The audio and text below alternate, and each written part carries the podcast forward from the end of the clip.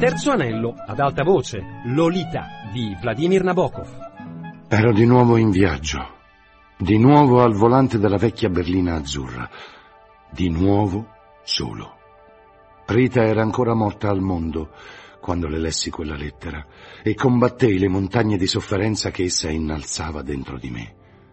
Le avevo gettato uno sguardo mentre sorrideva nel sonno e con un bacio sulla fronte madida l'avevo lasciata per sempre.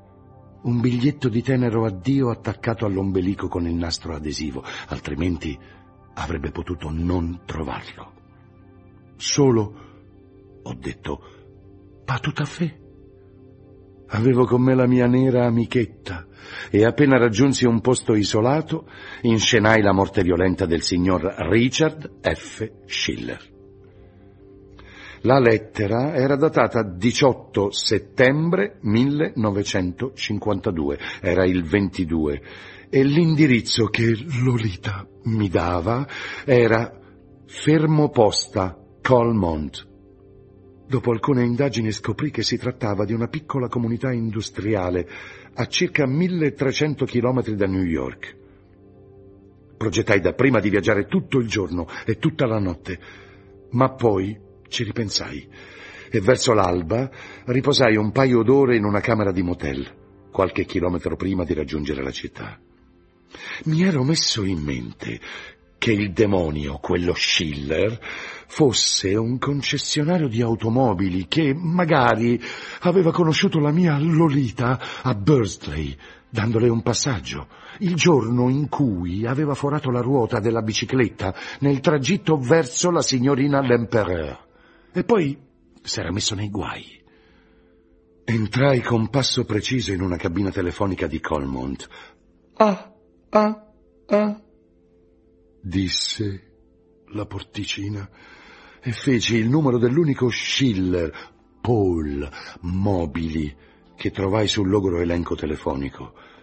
Il rauco Paul mi disse che sì, Conosceva un Richard, il figlio di un suo cugino, e l'indirizzo era, vediamo, Killer Street 10.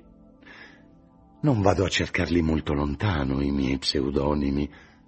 Ah, ah, ah, disse la porticina. Al 10 di Killer Street, un caseggiato popolare, intervistai un certo numero di vecchi demoralizzati e due ninfette incredibilmente sporche dai lunghi capelli biondo fragola.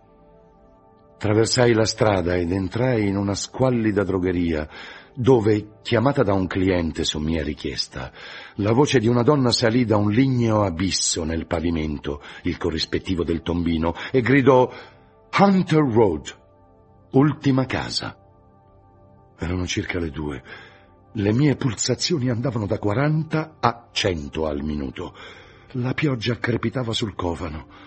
La pistola migrò nella tasca destra dei pantaloni.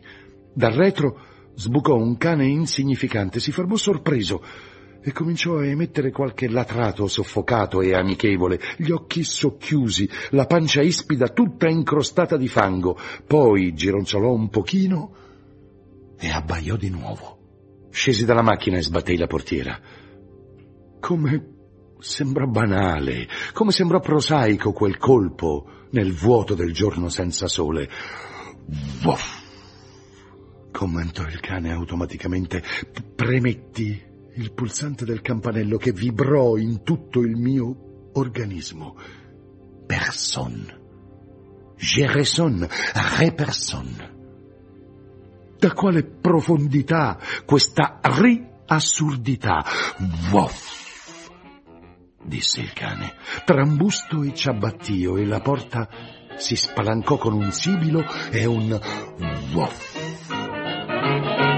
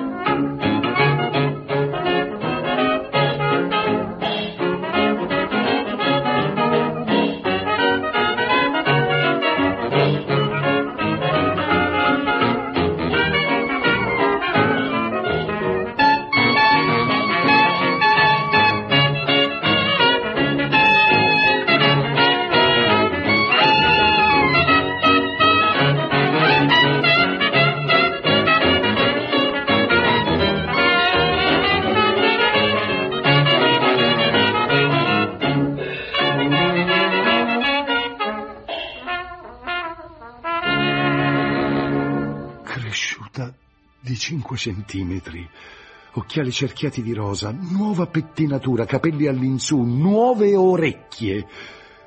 Com'era tutto semplice. L'istante, la morte che da tre anni continuavo a evocare, era semplice come un pezzetto di legna secca. Era esplicitamente, enormemente incinta. La testa sembrava più piccola, in realtà saranno passati solo due secondi, ma lasciate che dia loro tutta la legnosa durata che la vita può sopportare. E le guance dalle pallide lentigini erano scavate, e i polpacci e le braccia nudi avevano perso tutta la bronzatura, tanto che se ne vedeva la peluria.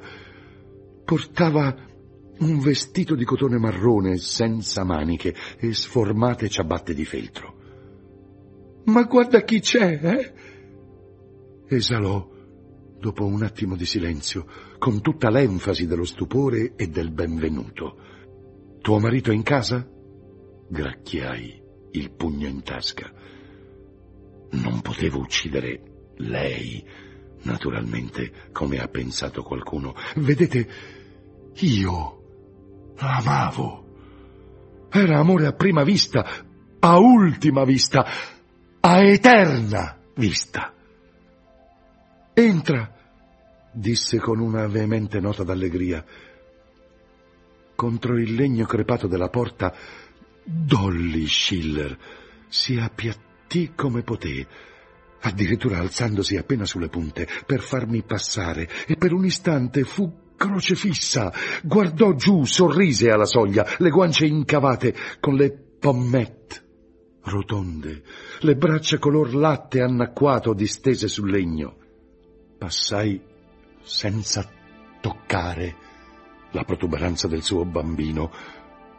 Odore di dolli, con lieve aggiunta di fritto. Battevo i denti come un idiota. No, tu stai fuori, al cane. Chiuse la porta e seguì me e la sua pancia nel salotto, da casina delle bambole. Di che è lì? disse indicandolo con una racchetta invisibile. Era arrampicato su una scala e, dandomi le spalle, aggiustava qualcosa accanto o sopra la catapecchia del vicino, un tizio più grasso, con un braccio solo, che in piedi lo guardava da sotto. Non è lui che voglio, dissi. Il diffuso sguardo di benvenuto lasciò i suoi occhi. La fronte si corrugò come ai vecchi tempi amari. Non è lui? Chi? Dov'è? Presto! Senti, disse, inclinando la testa e scuotendola in quella posizione. Senti, non vorrei mica ricominciare. Su, il nome! Ribatté che era inutile. Non me l'avrebbe mai detto. Ma d'altra parte in fondo, vuoi davvero sapere chi era? Beh, era... E con voce sommessa e confidenziale, inarcando le sopracciglia sottili e sporgendo le labbra screpolate, emise in tono beffardo, leggermente schizzinoso, ma non senza tenerezza, con una sorta di sibilo attutito, il nome che il lettore astuto ha indovinato da tempo waterproof. Perché un lampo del lago a Clessidra attraversò la mia coscienza? Anch'io, senza saperlo, l'avevo sempre saputo. Non ci fu shock, non ci fu sorpresa.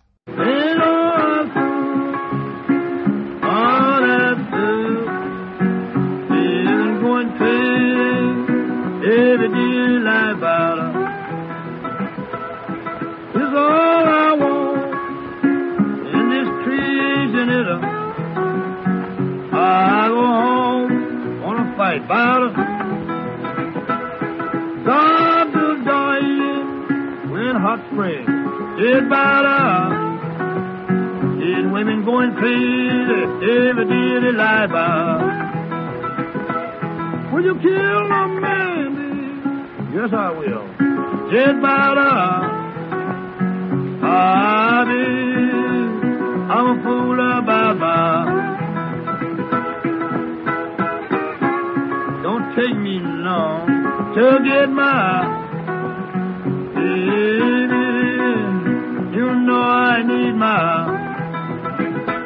It means on porch moon the lifetime.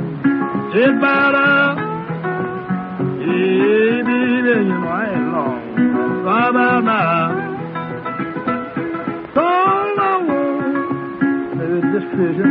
Either I go to bed, get up, wanna fight better. Look here, baby, would you slap me? Yes, I will. Get better. Baby, you know I'm cool. Bye bye. Would you kill my was in Rochester. Just about a forty May. That you see it. Fool about it.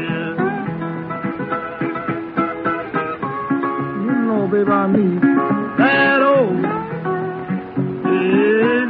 I want to hear the German. Bada. Baby, won't quit me? Yeah, haunted bada. Uh, it's all I want.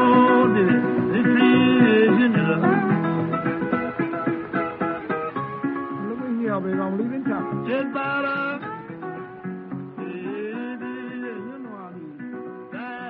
Così? Mi hai tradito? Dove sei andata? Dov'è lui adesso? Tradito? No, non mi aveva tradito. Ero fra amici. Edusa l'aveva avvertita che a Q piacevano le ragazzine.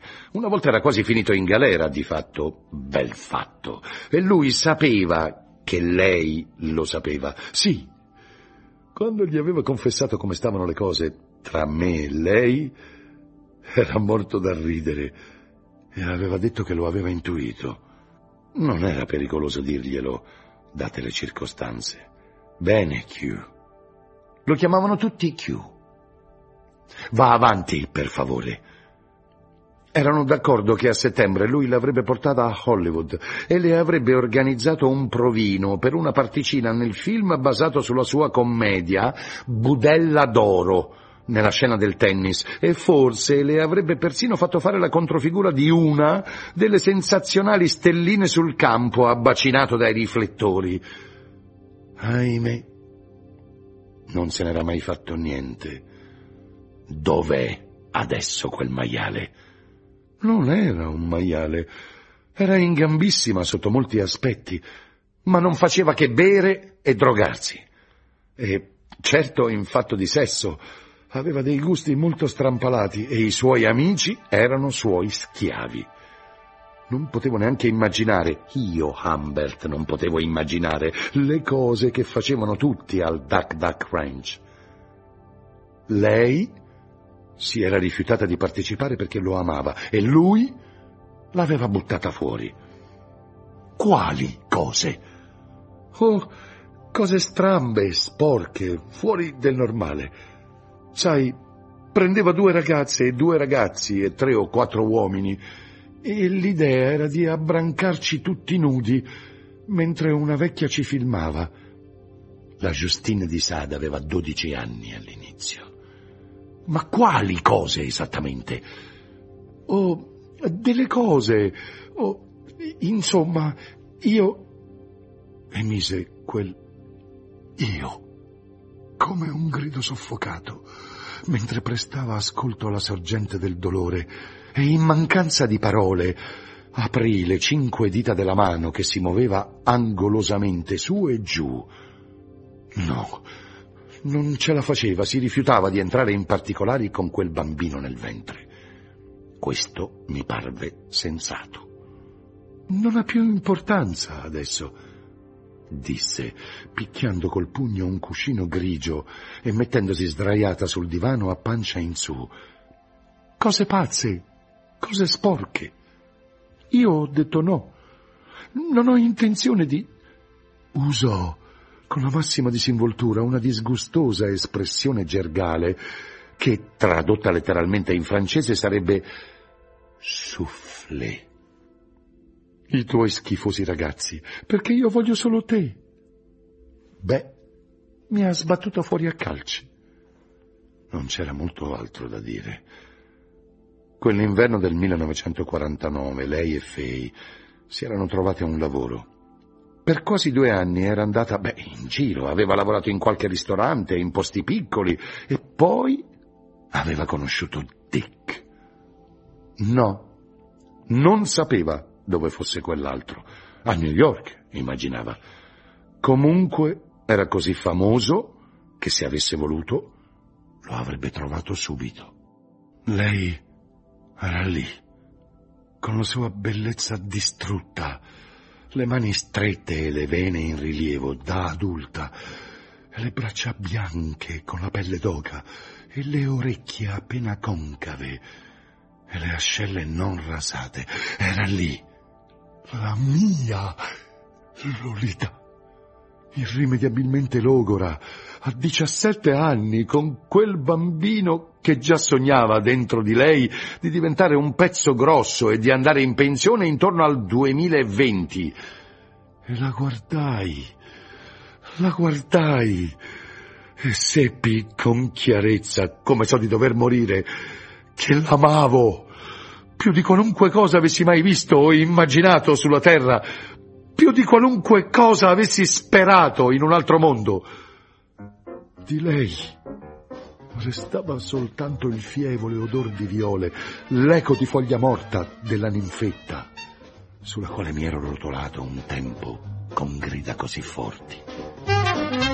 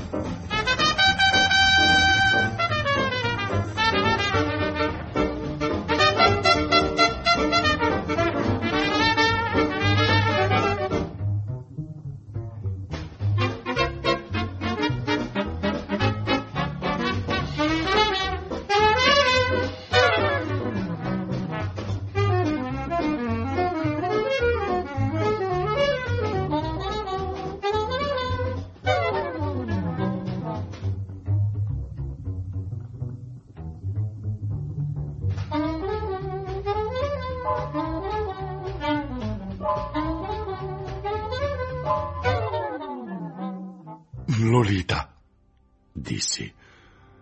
Forse questo non sta né in cielo né in terra, ma devo dirlo. La vita è molto breve. Da qui a quella vecchia macchina che conosci così bene ci saranno 20, 25 passi. È un tragitto brevissimo. Falli quei 25 passi subito. Immediatamente vieni così come sei e vivremo per sempre felici e contenti.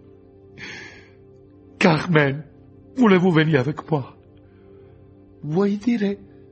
disse spalancando gli occhi e sollevandosi appena il serpente pronto a colpire.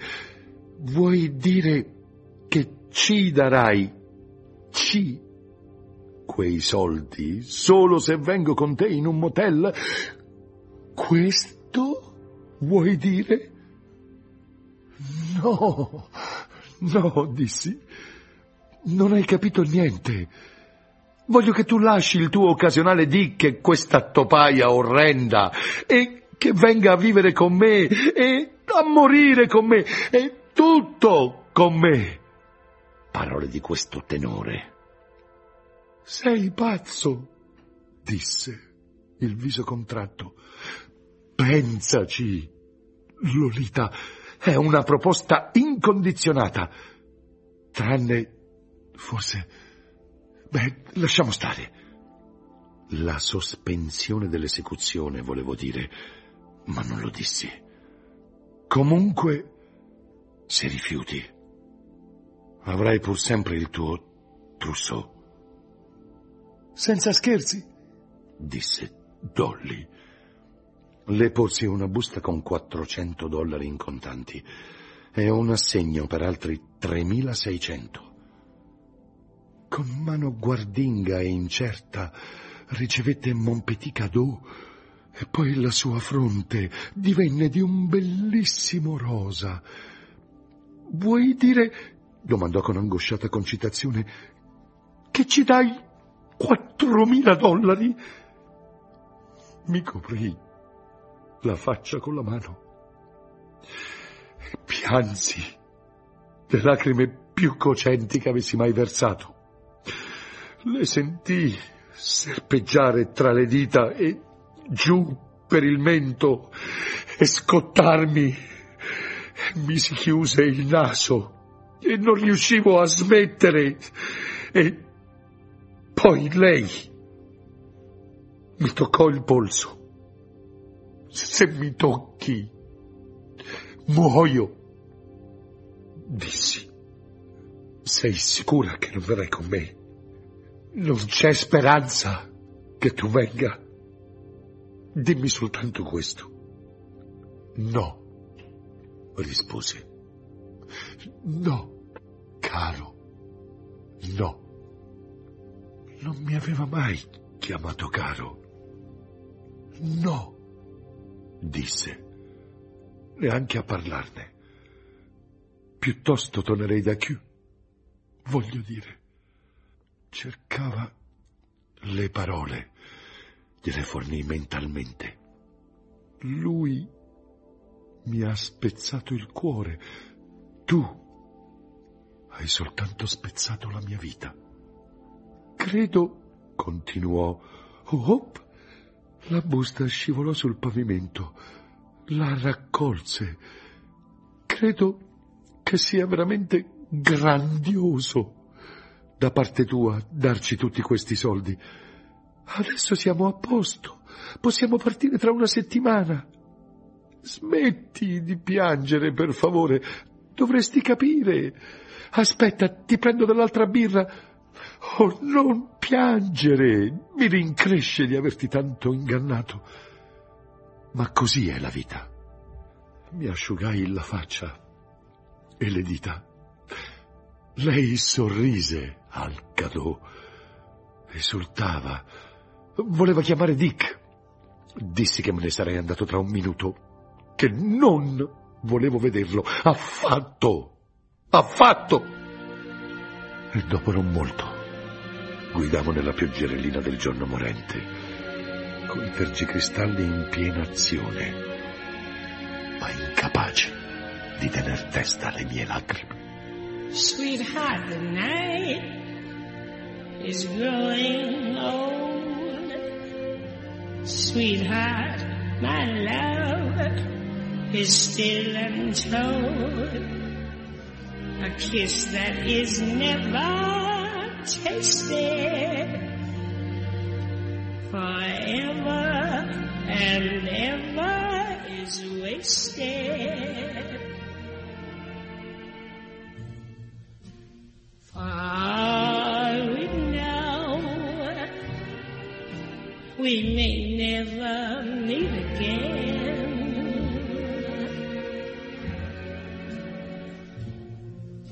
Before you go, make this moment sweet again.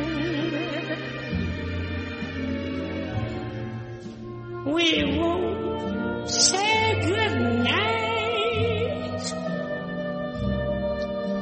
until the last.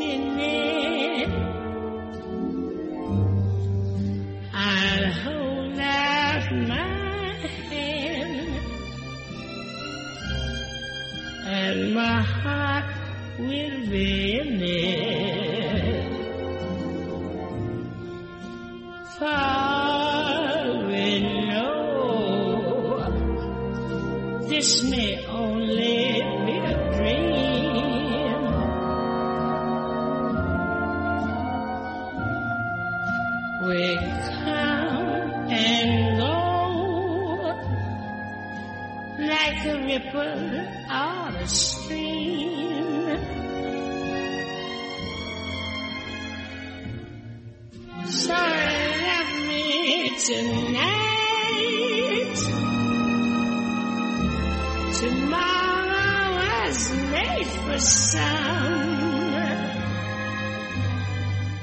Tomorrow